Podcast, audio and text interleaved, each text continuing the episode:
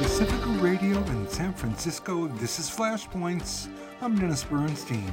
Today on the show, we welcome again John Pilger, triple Emmy Award-winning filmmaker, in an encore broadcast.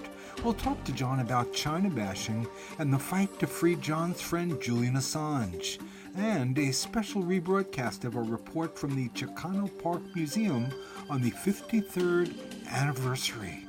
All this and more coming up straight ahead on Flashpoints. Stay tuned.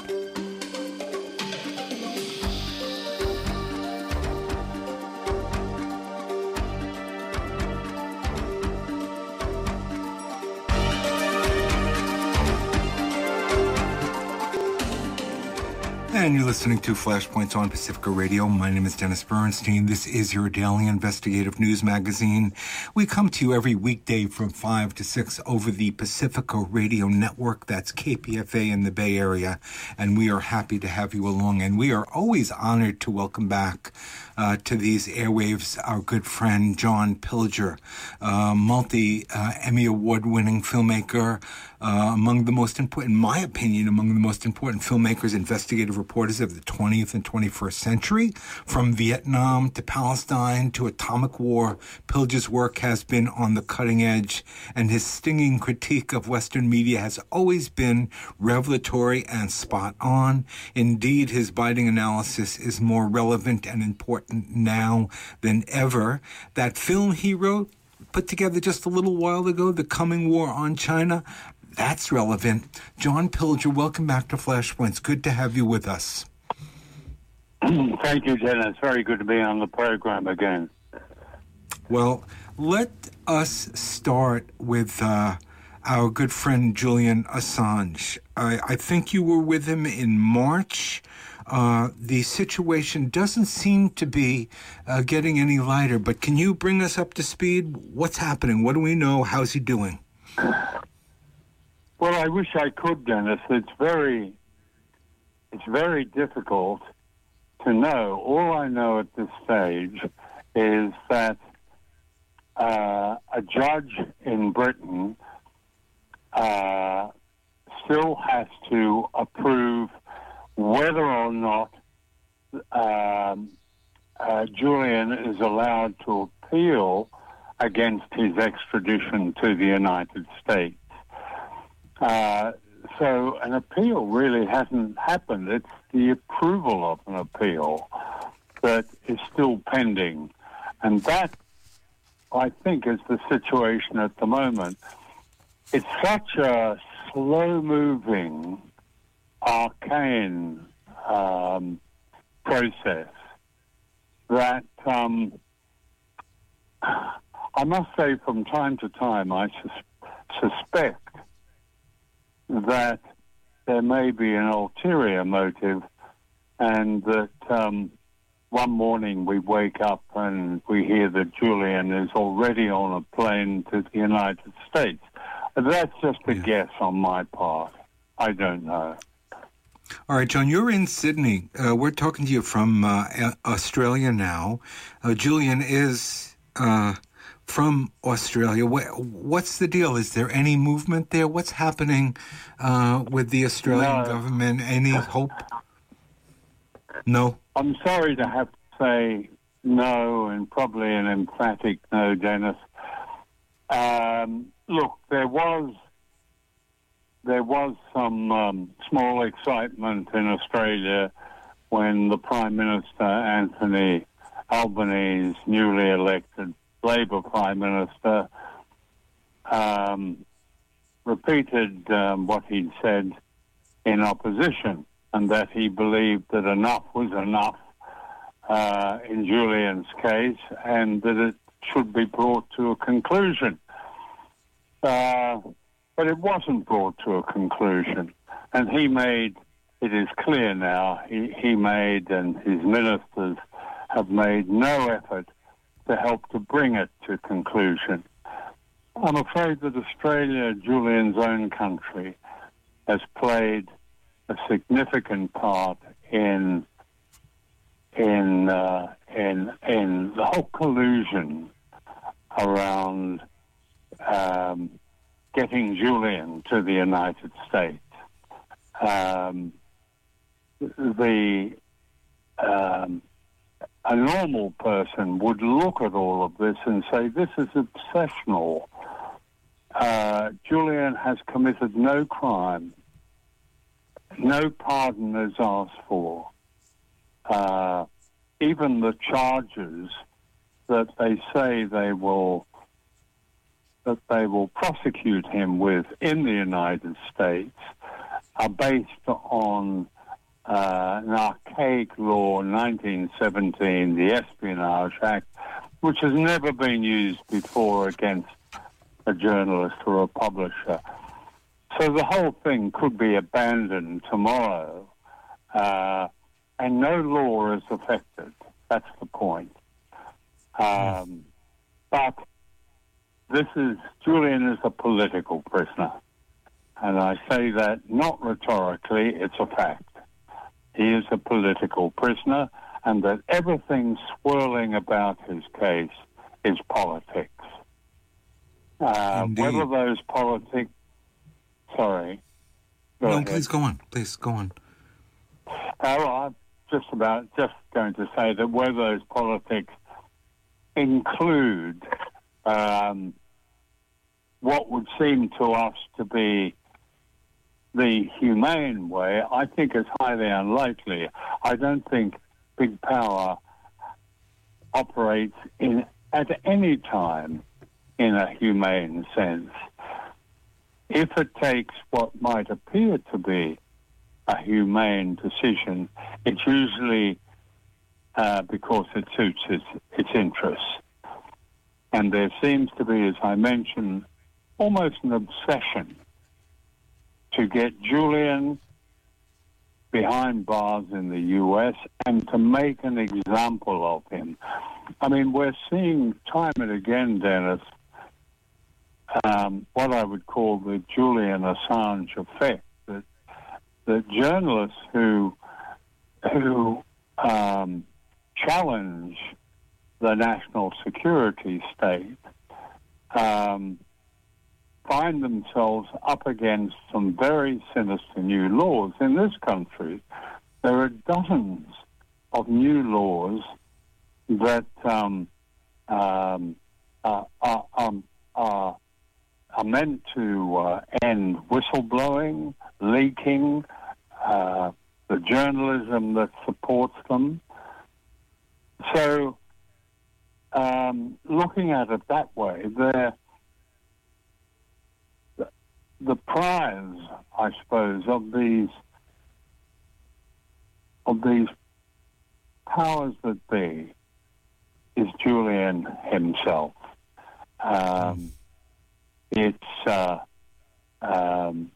But that is inhumane because there's nothing to be gained. I mean, they've almost proved their point that they are more powerful than WikiLeaks. That's not to say they've crushed WikiLeaks, but they have distracted it to the point where it's not as effective as it used to be.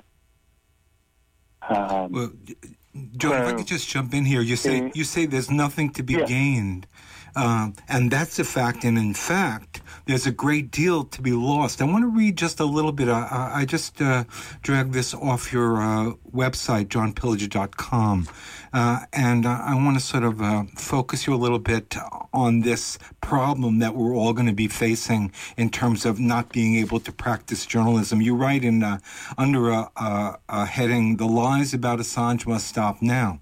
Newspapers and other media in the United States, Britain, and Australia have recently declared a passion for freedom of speech, especially their right to publish freely.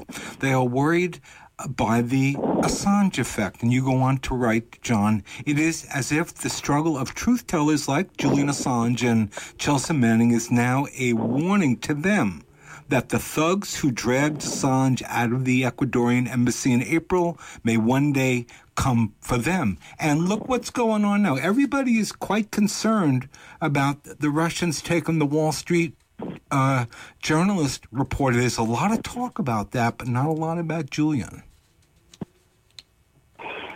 Yeah. Dennis, I can't hear you all that well, but I'll take a guess. Look, all the talk about free press and everything is specious. In my opinion, it's fake.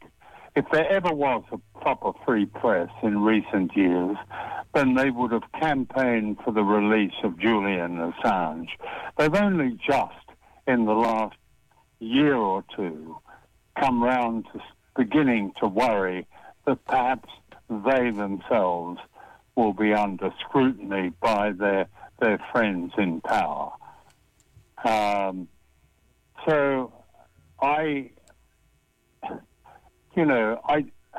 I think the whole notion of the free press is something that has to be revisited, because there isn't a free press.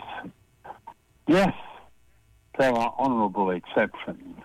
Yes, there are people speaking out like yourself and others. But overall, in the so-called mainstream, there is not a free press. And in fact, Julian's persecution has highlighted that fact, because the press itself turned on Julian as if he was breaking the rules of the club. It's quite complicated in one sense and not in another, because if we understood just how unfree the press is and how it manages its own restrictions, I would think some of the big papers, famous papers like the New York Times, are among their worst at the moment. I've never known them as bad as they are. That's just putting it in very simple language. The Guardian in London, for which I used to write, it's a terrible newspaper now. What's going on? Good question. And we're never going to... What's going on in the world that we're never going to find out about, because we're not going to have the kind of journalism we need to do the business of the world, if you will. And it's becoming, John, more and more problematic. We are so close to so many big wars and in the middle of several, and there's nobody to really tell the story about what's really going on the ground. That's why I guess they get rid of somebody such as, I'm not saying like Julian Assange, because he is really quite unique in the current culture of journalism. But just talk more about that. I mean, we're in trouble because we don't have good journalists. Well, we're in trouble. I think we're in trouble. One of the reasons we're in trouble is we have, and I go back on this, we have believed our own myths about freedom of press. When I first went to the United States, 90%, I think, I don't know what it is now, but over 90% of newspapers really followed right-wing agendas, either Republican agendas, corporate agendas, or whatever. The same was true, not quite as high in the United Kingdom and all over the Western world, which is forever proclaiming its free press.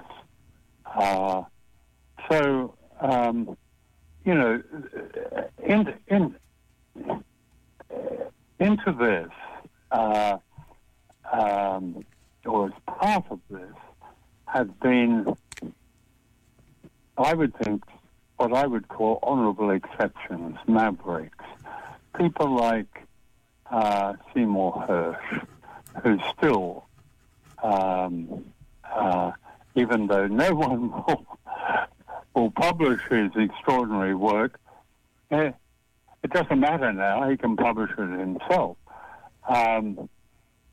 So there's always been a series of people, individuals, perhaps some groups, but individuals mainly, who have upheld the whole idea of the press as something completely free and separate from the state and from vested interests and so on. So we're really being victims of our own press. Along came Julian and WikiLeaks, and in a very short space of time produced a body of work that exposed so much of the inner workings of great power, the secretive workings of great power, the often criminal workings of great power. And that was a wake-up call to the powerful. And there's no doubt in my mind that that is behind the obsession to put Julian himself away as an example, because he really not only embarrassed and exposed great power, but he really dispersed the myths that we're talking about, these comfortable liberal myths of this wonderful free press that we're meant to have.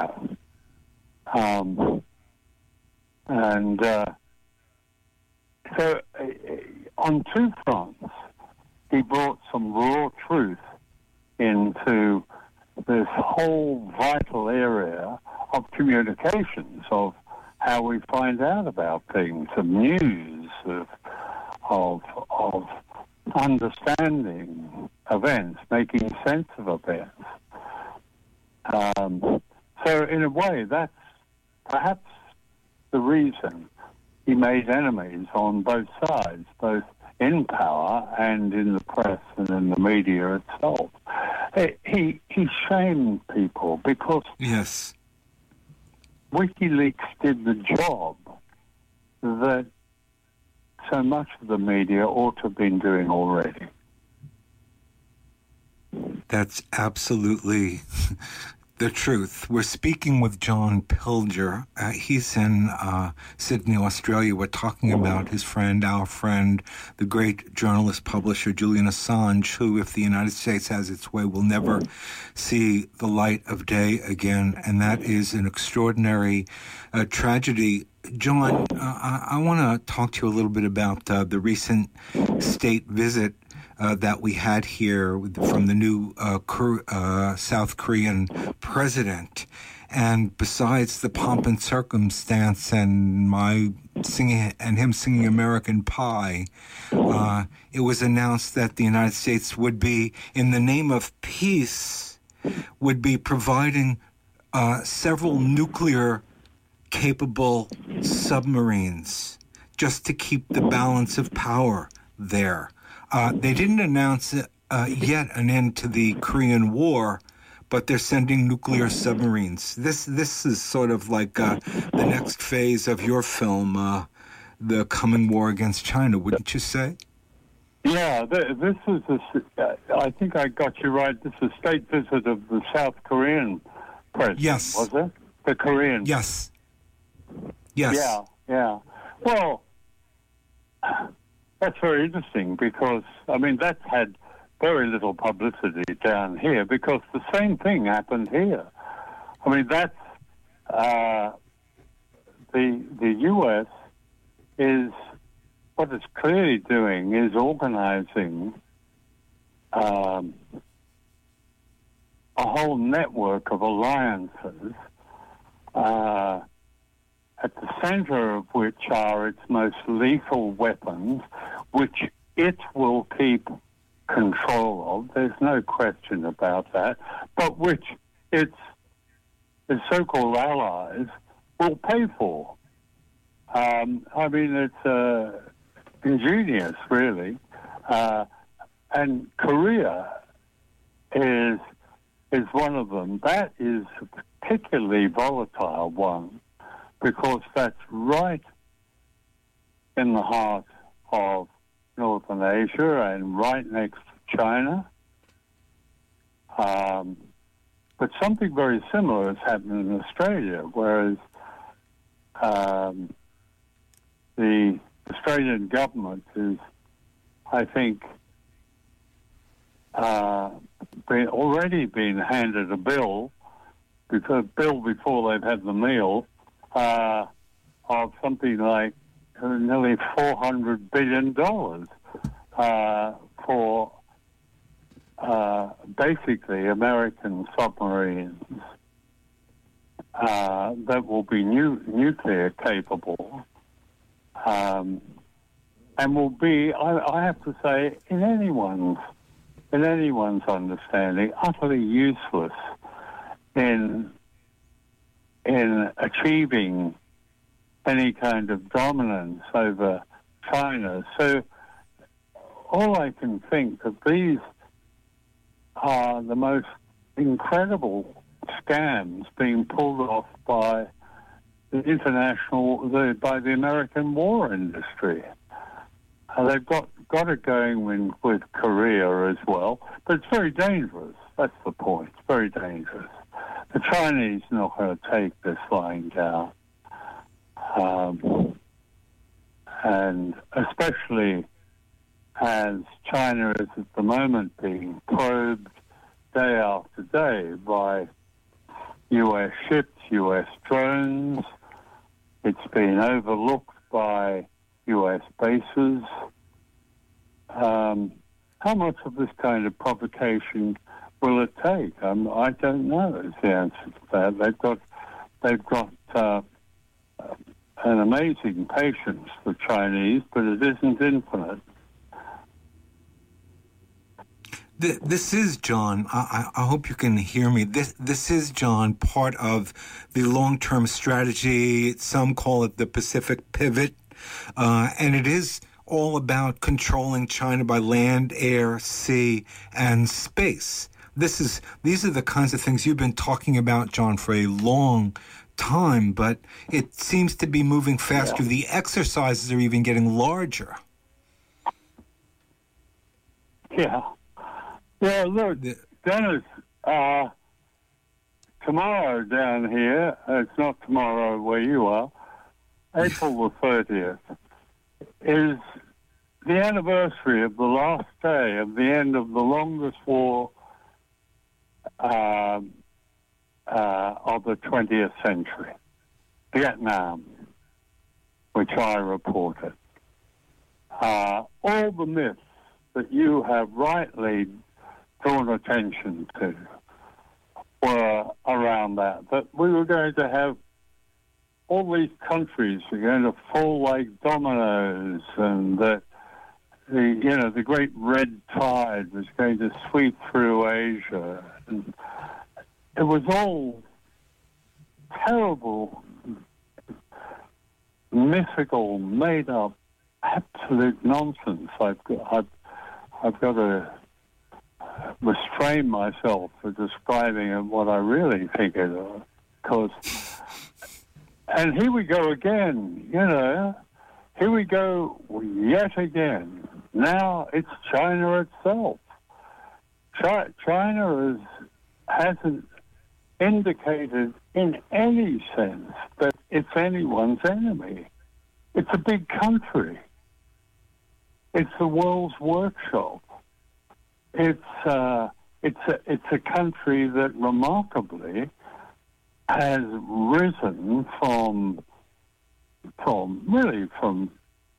widespread poverty to a great well-off economic force in just over a generation. That's never happened before. That's amazing.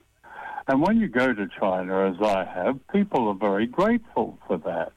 They like their government, actually. We never read about that.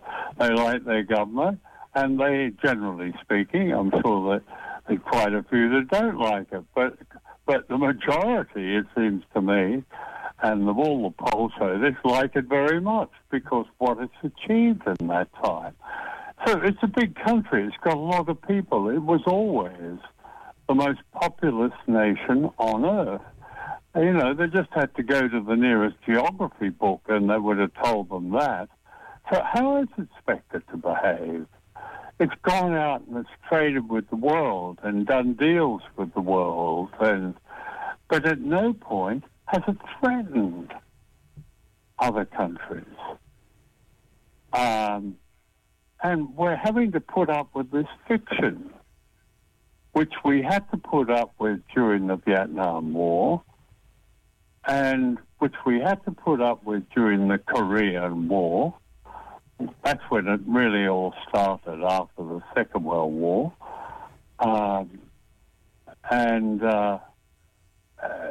You know, none of these countries should have suffered the way they did. Korea suffered terribly under American bombing,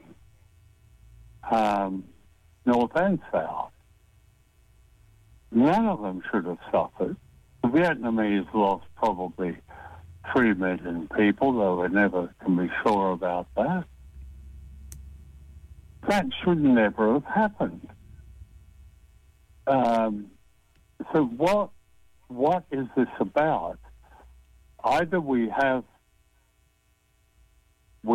hurriedly construct a system that stops it, or it's going to happen again. If I reduced it to the following, John, would this be a sort of an exaggeration? China tends to build cities, and the United States tend to build bombs. Bombs don't have any really redeeming value, and cities hold people and give them a place to live. Is this where we are? Yeah, sorry, Des. I'm just having trouble. It's not a great line.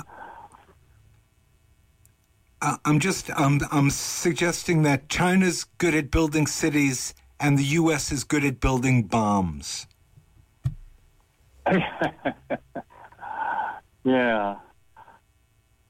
Well, China's number one aim, that's very, very clear, was to raise people out of poverty. And the UN has credited China with raising, can you believe it, something like 700 million people out of poverty. That's rural poverty, and transferred most of the population in the process from the countryside to the cities. I mean, whereas the United States is filled with poverty. The statistics are shocking. I read them yesterday, you know, with the numbers of children in poverty in the U.S. It's very high and so on. So with resources so distorted,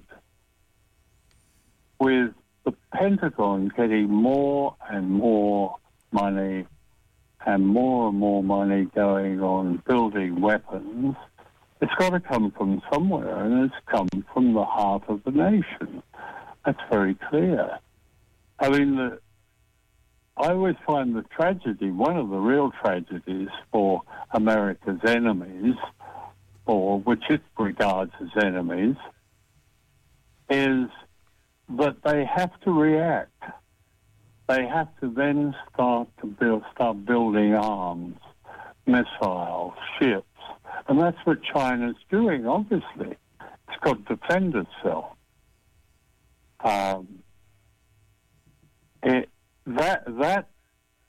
And I saw it happen in Vietnam, in North Vietnam, a sort of developed from quite open liberal beginnings. It developed a state of siege because it was under siege.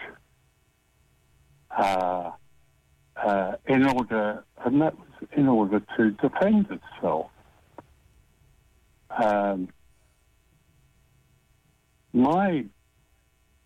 My argument, Dennis, is that none of this is necessary, and that if you actually listen to some of the things that the Chinese are saying, which they always take the long game, and they're not interested in war because war messes everything up. War devastates economies and distorts economies. They know that, and they benefited enormously from not having wars. They don't want one. I mean, it's just a kind of simple logic that anyone can work out. And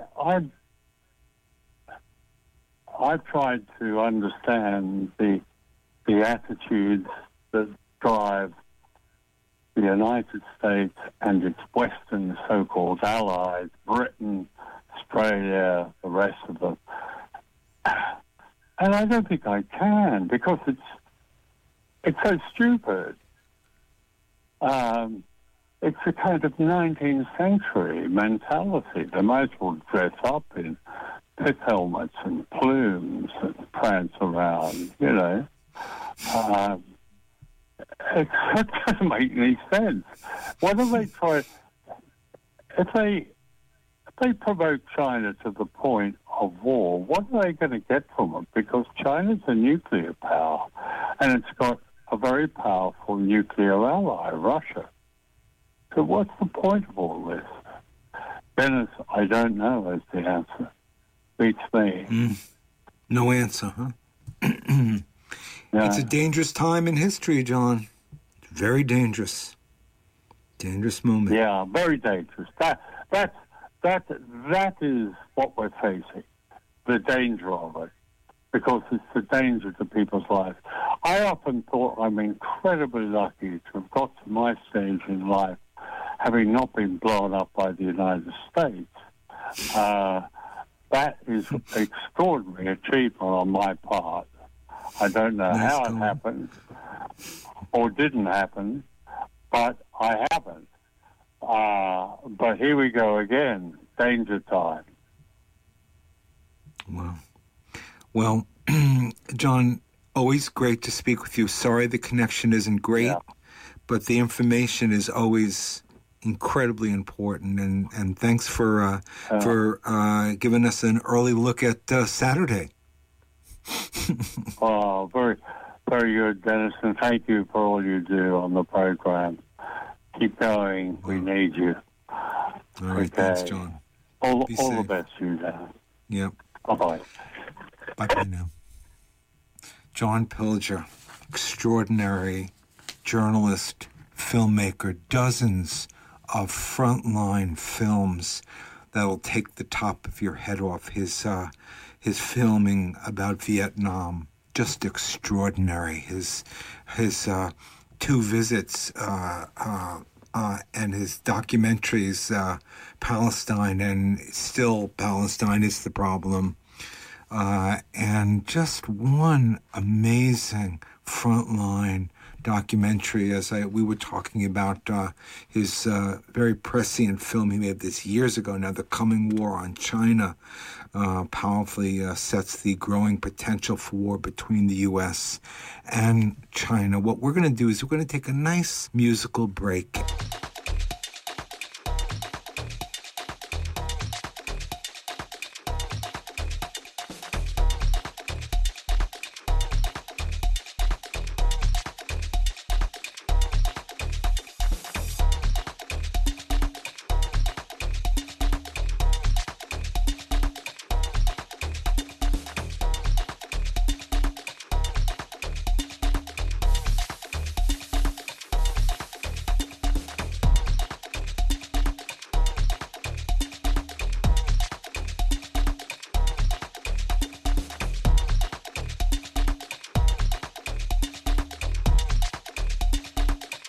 Listening to Flashpoints on Pacifica Radio, and now we continue our celebration of Chicano Park, where Sarah Blanco, Free Will and Frank, Falcone Molina, and the crew report on the 53rd Chicano Park Day. Listen to this. Hi, everyone. My name is Valerie Jaimes. I am the executive director of the Chicano Park Museum and Cultural Center. We're out here on our sacred land, Chicano Park.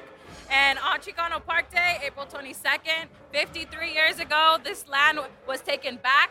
And I'm here in front of the Chicano Park Museum and Cultural Center. A lot of historical context and background to this building itself and to the park, the land take back. So welcome. I'm so happy to be here. And thanks for tuning in. Let's go check it out. So we are with the director of the new Chicano Cultural Museum, opened in 2022, but has been doing a lot of work since 2015.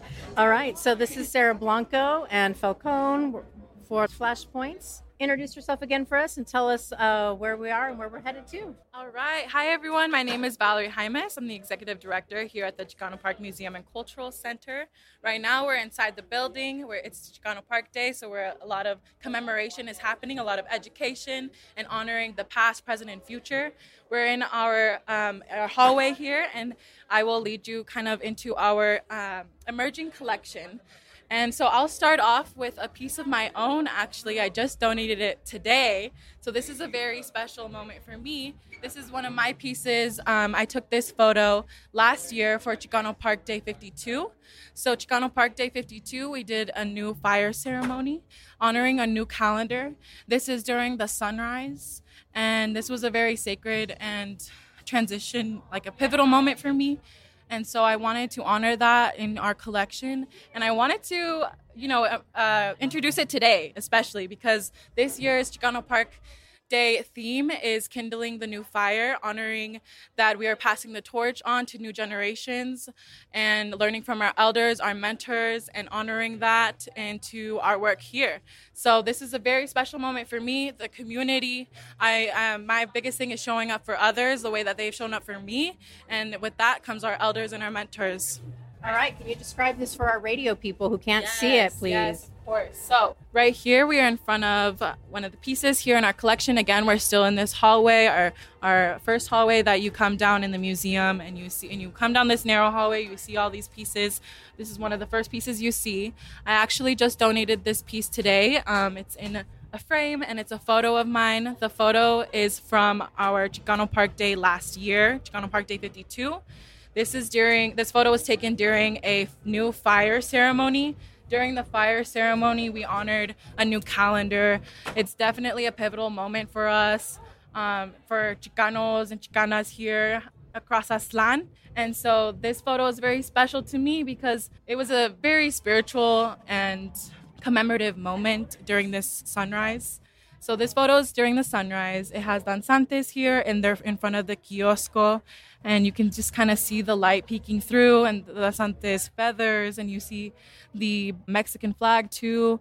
And you see all the danzantes showing up for us and doing in ceremony. So this was a very special moment for me. I was actually a part of the ceremony in the way that the museum was also honored during the ceremony for the first time. We had not been open until later that year during October. And so we were still able to be in the building. So the ceremony, we were able to bring the danzantes in, come in and bless the building. And that I got to be a part of that in the way that I was carrying a special artifact into the museum along with my mentor, Josephine Talamantes, who is also a board chair.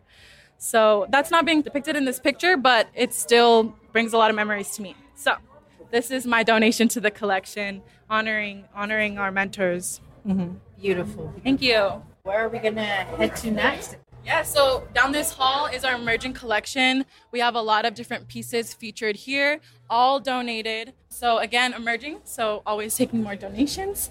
And we also are finishing off with a Magoo piece here. This is a part of our emerging collection. This was one of our first donations to our collection. And we do plan to establish more pieces here. I also want to point behind us, we have another great piece done by Hector Villegas right here. And this is a large piece. So right now we're in our hallway. There's a lot of people coming in. So this is when you enter the museum, these are the pieces that you first see, is our collection. And so with that being said, the piece that we're looking at right now is done by one of our board members. His name is Hector Villegas. And this piece honors two individuals. So it's a large painting with two folks on it. One is Tomasa Camarillo, or Tommy Camarillo. Tommy Camarillo is someone that we all look up to here in the community. She is our Chicano Park Steering Committee Chair por vida, which means she has been here since the beginning. She has been a part of the land take back. And since then, she has also been a self-taught archivist in the way that she's also been an activist. So she's been preserving a lot of historical context for us in physical, tangible ways. Videos, we have a lot of brochures, we have posters. Chicano Park Day posters are a part of her collection. We have buttons, we have T-shirts, everything that you can think of. So this painting honors Tommy Camarillo, who has shown up for the park and the community for decades. She's still here and very prevalent in the community. She's present all the time. She comes to the museum, and we actually feature her collection here. So that's one of a very great piece of us, is that we're able to share her collection and host it here. And so that's very great honor of ours. And so with that, she's in this photo, or in this painting.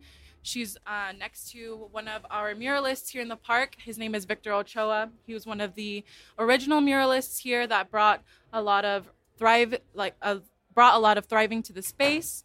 One of the things that we talk about in our premiere exhibition, the exhibition is titled Pillars, Stories of Resilience and Self-Determination. But one of the things that we honor is taking this symbol of a pillar, a symbol that was really meant for destruction, displacement, and oppression, and revitalizing it, retwisting it, reclaiming it into our own cultura.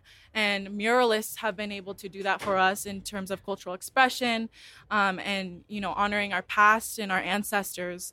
And also just the educational component too. When we come and we see the murals, we're able to learn about ourselves and feel empowered to see ourselves in these beautiful and sacred spaces. So Victor Ochoa was definitely a part, and is still a part of that. He has many murals here in Chicano Park. So in this painting, it's honoring Tomasa Camarillo and Victor Ochoa. Thank you. Yeah.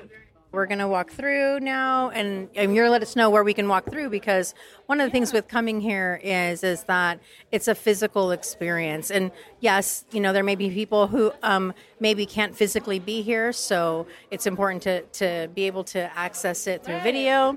Tell us about what you recommend people come to see when they come here. When you come visit the Chicano Park Museum and Cultural Center, I definitely recommend coming to visit our inaugural exhibition, Pillars, Stories of Resilience and Self-Determination. This is a historical narrative that captures the historical context within the park and the community at large. We really wanted to honor voices, counter-narratives, voices that have been oppressed, and we did such things in our exhibition. So the exhibition is a real great capture of honoring all the grassroots organizations that have been a part of this legacy. We have 12 different pillars on display that also represent 12 different grassroots-led organizations that were very prevalent in the community and still continue to do so. And then we also have an installation by Salvador Torres. We also call him Queso here. And he is one of the original visionaries in the park. All right. So everything in here appears to be about my height. I'm about 5'5". It's a little bit taller. And I can tell that they look like miniature representations of the pillars that hold up these beasts of freeways, overpasses that are over Chicano Park. I see a shovel. Do tell what we're looking at here, and they're all painted beautifully. Thank you. Great description. Yes, so when we first walk into the exhibition, you will meet our first pillar, which is a Kumeyaay story pillar. This is very intentional for us because being Chicanas, being Chicanos, we represent and honor the indigenous roots that we hold, and also acknowledge whose land we stand and reside on, right? So here in San Diego, we are on Kumeyaay land, and it was very important and crucial for us to honor that. So our first pillar is the Kumeyaay story. It was done by students at Kumeyaay Community College. And this is our first pillar that we're met with right here. On the pillar itself, we have constellations of stars here. and that represents, each constellation represents different stories within the Kumeyaay culture. And then there is a life-size model or painting of a woman, a Kumeyaay woman. And actually the lead artist of this pillar, her name is Angelica, she said that she wanted to paint herself. So this is kind of a self-portrait in a sense. Her skin is kind of an olive color, and she did that intentionally because she feels very tied to the land and wanted to honor that. This right here on the other side of the Kumeyaay pillar is on done by the same lead artist. Her name is Angelica LaBrake, I believe that's how you pronounce it.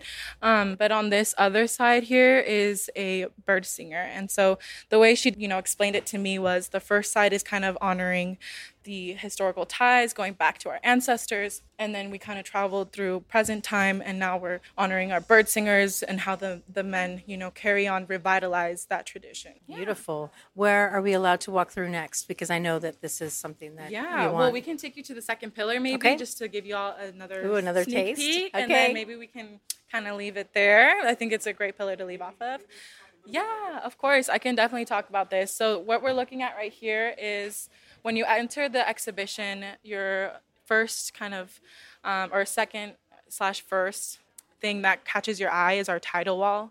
So the tidal wall is our exhibition, Pillar Stories of Resilience and Self-Determination, but it's also an homage that our board chair and curator of the exhibition, Josephine Talamantes, wrote to each of the pillars. So I mentioned earlier that there's 12 pillars featured here, which represents 12 different organizations. Well, our board chair did this narrative to pay them homage and to say thanks. So each paragraph is a thank you to each of these organizations for their work, showing up for us and sacrificing for us. Thank you so much. Maybe you could pick three of those organizations and tell us a little bit about your experience with either learning their history or being a part of them, or telling newcomers the history. Yes. So I just talked a little bit about the Kumeyaay Pillar, and I would like to also talk about the Chicano Park Steering Committee. Being that it is Chicano Park Day, being that we are the Chicano Park Museum and Cultural Center, the Chicano Park Steering Committee is a sister organization that we really work hand in hand with. A lot of the people that were there in the park takeover 53 years ago today are also board members of our Chicano Park Museum and Cultural Center. So while we are separate, we are also very much intertwined, show up for one another in different ways. And this is one of our pillars, the Chicano Park Steering Committee. On the pillar itself, there's a commemoration to the land take back. You'll see the construction of the kiosco, which is a huge fight in itself. You'll see the pillar with a brown image kind of right up there. It was the first. There's a huge conversation around what were the first murals, what do we consider murals? But brown image right there was kind of one of the first things that we saw on the murals. Of course, I wasn't there, but this is what I've learned. And then we have Victor Ochoa again. So I did mention Victor earlier, but we have Victor here. And he is surrounded by more of a vibrant blue color intentionally. So the rest of the side of the pillar has more earthy tones, honoring the land struggle. And then Victor is kind of in a vibrant blue, so he stands out. And that was done by the artist intentionally to honor and represent that muralists were really the ones who were able to reclaim the space visually, culturally, in many different ways. We reclaimed the land through murals, through organizing and mobilizing, and so they wanted to depict that here. And then the last organization or group that I would like to speak on is the Aztlán Youth Brigade. That is our next pillar here in the exhibition. The Aztlán Youth Brigade, this was a very special pillar for me because in this pillar, they honored sister territories to Chicano Park. So Chicano Park has sister territories throughout Aztlán, and one of them is Santa Barbara Ortega Park, which is my hometown. And so that was really special for me to see that they honored that the youth are honoring their peers and mobilizing together. Even if they're not in the same city or the same area, they make the effort to reach out and show up And so that I have so much respect for. And it was very special for me because my sisters also were able to connect with the youth here. I have two younger sisters. And so to see youth come together and want to learn and educate themselves on our history and learn about their identities and their own self-determination is huge. So I wanted to also talk about Aztlán Youth Brigade because they are huge land protectors here and also just amazing organizers. Well, that's wonderful. Thank you very much. Is there anything else that you'd like to say about the museum? Yeah. What you recommend that people do who want to fly out here or drive out here, spend a weekend? Is that enough? There's so much to do in San Diego. It's such a beautiful place. And, you know, we're so attracted to some of these larger sort of events that exploit people, quite frankly, and animals. And then we're in a town with a very, very large military presence. And just walking in here, I felt a warm beauty, even though I felt the air conditioning and it felt cool to be in here. I felt such a glow and such a warm in here. So I do recommend that people make that trip. Maybe you're coming out for some music event, or maybe you are coming out for that place that exploits animals. Hopefully not. But even if you do to come out here, whether it's family or on your own, make the trip because we're in a war personally, and we fight it in many, many ways. And by knowing our history, by having our visual and our audio history is really important, and that's part of it. Yeah, I definitely agree with that. And I think that what's been so rewarding here in this museum and in this community are just seeing people come across borders, across the nation, is that they get to see a piece of themselves reflected in here. And that's what is very rewarding to me, because that's exactly what I needed when I grew up. You know, when I see youth come in here and they see themselves or they see their grandparents, I get a little emotional because, it's an emotional day for me, but it's very beautiful, and that's what we want to do. We want to be there for the youth, for our elders. We want to pass down our traditions and our cultures, and I feel like this museum is such a beautiful place to do that, and a sacred space as well. And considering the land takeover and the building takeover here, I think that we need to carry that on and always pay homage and thanks to our ancestors. And so this is a museum, for the people, and so that's very important to us. Oh, that's so beautifully said. We have to have our pride in who we are, and fear is such a thief of that pride because of everything that's going on. And I can't thank you enough for the work that you do. Anything else you want to say to people who don't know their history or don't know enough? Don't be ashamed, right? It can be really tough. I didn't really know much until I was in my late 20s. It was weird to start learning more about my history from college-age students at UC Santa Cruz. And then I would start filling in the pieces no, that's not right. And oh no, they don't got it right. What do they know? Anything else you'd like to say to people just learning their history? Great question, because I think that it's a lifelong process, and I think that's beautiful, and it's, healing, and healing isn't linear, it comes with its struggles. But, so do our people. And so I think that it's also very, very empowering. Yes, it's a long line of, colonization and unpacking what that meant on a personal and on a communal level, I think is a lot of energy intake. You're putting a lot of energy in learning that. And so I think that it's important to know that it's a lifelong journey, and for me, that's been my personal experience.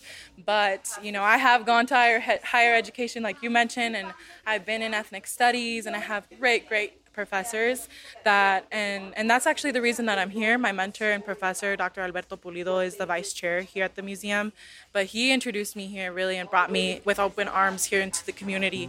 So my point was that, I've been in these higher educational spaces, but you learn more about yourself, you learn more about your family, your community here in the community itself. So to anyone who wants to explore that, I definitely feel like you can do that here, and you're more than welcome to. Our biggest thing is welcoming people of all walks of life here, and so more power to you. Power to the people. Yes.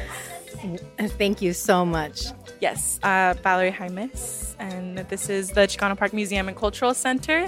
Thank you all for tuning in, and thank you so much for, learning more about me and the museum. Thank you so much. What an honor. In the year 1970, in the city of San Diego, under the Coronado Bridge, light a little piece of land. A little piece of land that the Chicano community of Logan Heights wanted to make into a park. A park where all the chavalitos could come and play in, so they wouldn't have to play in the street and get run over by a car. A park where all the viejitos could come in the tarde and just sit down and watch the sun go down. A park where all the familias could come and just get together on a Sunday afternoon and celebrate the spirit of life itself. But the city of San Diego said, "Chale, we're gonna make a highway patrol substation here." So on April the 22nd, 1970, La Raza of Logan Heights and other Chicano communities got together and they walked on the land and they took it over with their picks and their shovels and they began to build their own park. And today, almost 20 years later, that little piece of land under the Coronado Bridge in San Diego is known to people everywhere as Chicano Park. Órale, raza, vamos al parque. Yeah. It began in 1970 under the Coronado Bridge en mi barrio in San Diego.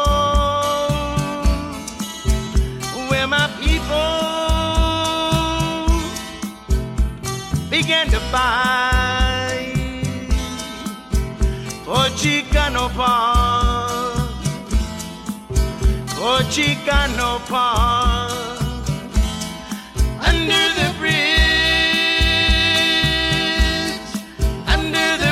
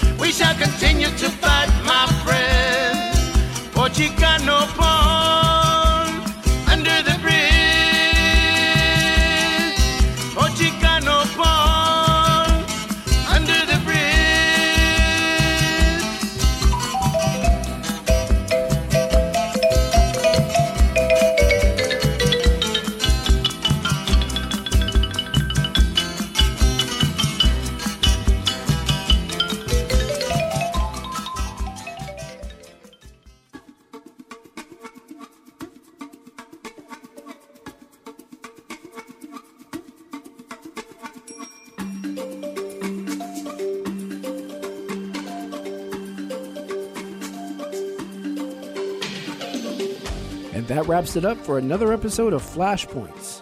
Our executive producer is Dennis Bernstein. Senior producers are Miguel Gavilan Molina and Kevin Pina. Technical director is Mike Biggs. For previous episodes, go to kpfa.org or flashpoints.net. For questions or comments, email dennis@kpfa.org. Thank you for listening.